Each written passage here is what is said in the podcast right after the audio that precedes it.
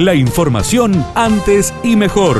Titulares en AM930 FM93.3. Radio Villa María. Antes y mejor. Terminal desolada y comercios vacíos, la falta de transporte interurbano con un paro de casi 100 días afecta a comerciantes y muchos ya decidieron cerrar sus puertas. Ricardo Rivarola, encargado de la terminal, dialogó con el móvil.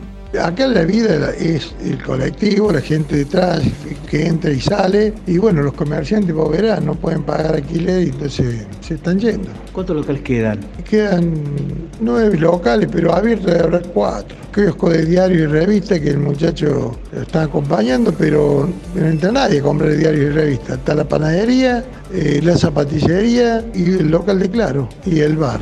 Bueno, después uno ahí de, de clavero que y la señora Carlos, no hay más nadie. Como no hay una alternativa que te diga, no, dentro de 30 días sale el colectivo, dentro de, 15, entonces la gente ya tiene una perspectiva. Así estamos cuatro meses sin saber cuándo va a haber un colectivo. Entonces es imposible. Por el brote en Marco Juárez refuerzan las medidas de control en el mercado de abasto, lo informó el máximo responsable de ese sector, Hugo Garrido, en diálogo con nuestra emisora. Estamos tomando todas las medidas siguiendo el protocolo estrictamente. Evidentemente, ante esta situación, vamos a estar tomando algunas otras medidas porque entendemos que nuestra empresa es una empresa de alguna relativa importancia para la zona, para Villa María, Villanueva y la zona. Estamos abocados a ese tema desde el primer día y aumentando las precauciones e independientemente del protocolo ya establecido, ¿no? Yo supongo que demarcaremos una zona para los camiones, camioneros que vengan de esa zona,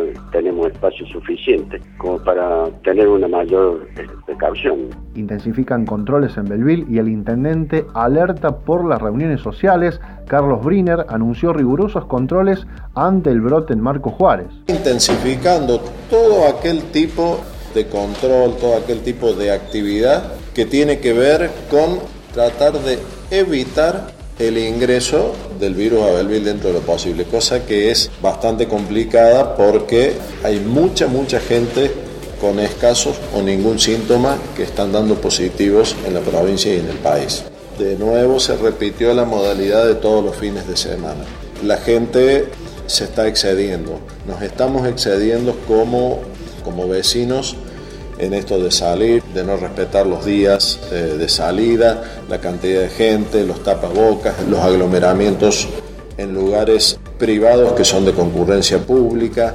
Dio negativo el hisopado a una vecina de Marco Juárez que había estado en contacto con Pozo del Mose y hay tranquilidad.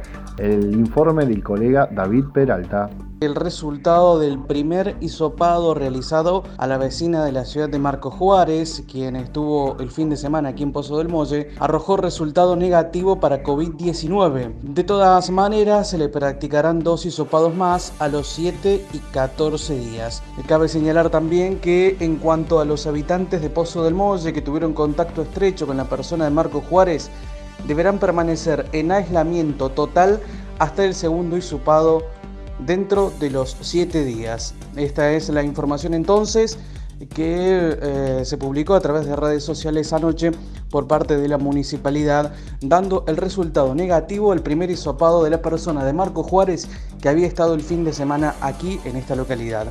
Corrientes sumó un robot enfermero a su hospital de campaña para coronavirus. Iliana Toñola, coordinadora del espacio, dialogó con nuestra emisora y brindó las capacidades que el artefacto brinda. Permite monitorear e interactuar con los pacientes desde afuera de la internación. Desplazarse a través de, las salas de, internación con mucha facilidad y un comando de distancia. Los médicos y los enfermeros tienen comandos adentro de, salas de trabajo que están lejos de la internación. Pueden acercarse hasta el paciente, se regulan las alturas de la pantalla para que el equipo pueda estar o a la altura de la cara del paciente, por ejemplo, para charlar con ellos, preguntarles cómo se sienten, pero también se pueden regular un poco más y levantarlos más para monitorear, por ejemplo, un respirador o un monitor multiparamétrico. Es realmente muy útil para evitar eh, exposiciones largas a el virus dentro de una sala de internación. La información de Villa María y la región. AM930, FM93.3. Radio Villa María antes y mejor.